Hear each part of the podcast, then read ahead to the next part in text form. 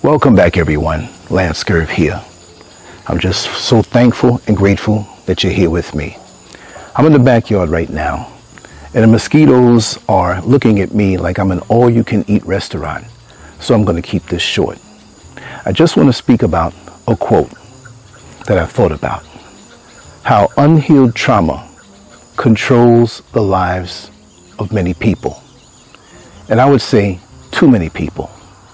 It's easier to pretend as though certain things haven't happened to us in life because that way we can avoid doing the work that we have to do to heal ourselves properly.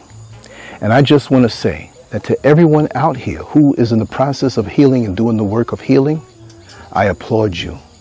But I also want to say to those who are avoiding the process of healing, you can not only ruin the happiness in your life, but you can also ruin the joy, bliss, and happiness in someone else's life when you refuse to heal yourself up and prepare yourself for the time when you think you're ready for the relationship. You know when you're ready or not. You know when you're selling goods, not that you're selling anything, but I'm just speaking in the way I talk. But when you're selling something fraudulent or subpar, you know good and darn well that you're cheating that customer. Now, this is not a sale. But when you feel as though you're ready for a relationship, or you lie to yourself and tell you that, that yourself, yourself that you're ready for a relationship, then guess what? If you're unhealed in any way, you're shortchanging that mate who may be healed. Not to say that he's perfect or she's perfect, but if they have done the healing, and you act as though you've done the healing, but you haven't. When tough times come or revealing times come, you will show yourself to be not ready for that relationship. I've been in situations like that. I've seen situations like that. And it amazes me how when those issues come up of the person not being healed and refusing to be healed or doing the work to be healed, oftentimes they will get angry after previously presenting the perfect picture that, yes, I'm ready for this. Yes, this is what I want. This is what I offer you. This is what I bring to the table. Right? And then when you sign the contract, whether it be marriage or stating that you are in this committed thing, because the piece of paper means nothing if the people involved are not committed, but say you are committed and say you do go the route of the piece of paper and then you find out shortly after that you've been shortchanged, you've been duped, you've been hustled. And like Malcolm X would say, you've been bamboozled. There's a lot of bamboozling going on in this world today, you know, and it's not fair to many people. So when you find yourself getting into a relationship with anyone, don't take their word for it. You're not calling them a liar, but they might leave a few things off on the resume of life of what they told you they've been through or not been through. You know, when you go to a job interview and you bring your resume, and we doctor up the resume sometime because it might have been two or three months that we weren't working. But we said, oh, we went here and we volunteered for two or three months, but listen, how are you making your money?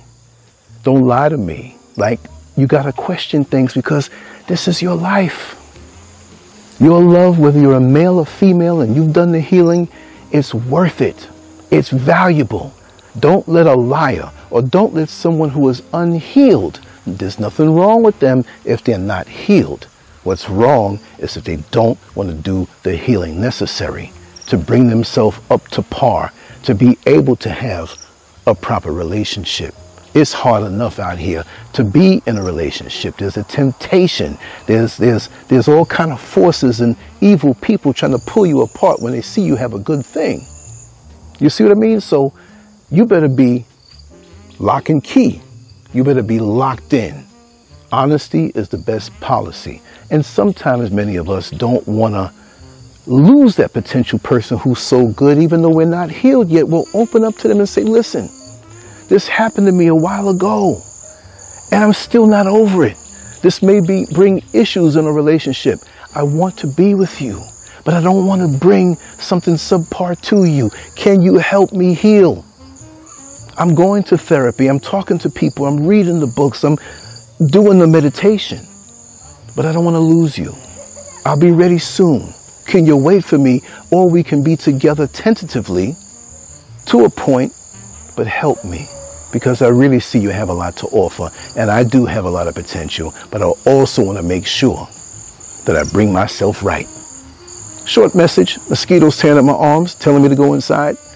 Anyway, thank you for being here. I will start out a lot earlier, but I had so much other work to do. I said, let me drop this one And Of course, we're going to be doing our stuff later on and creating.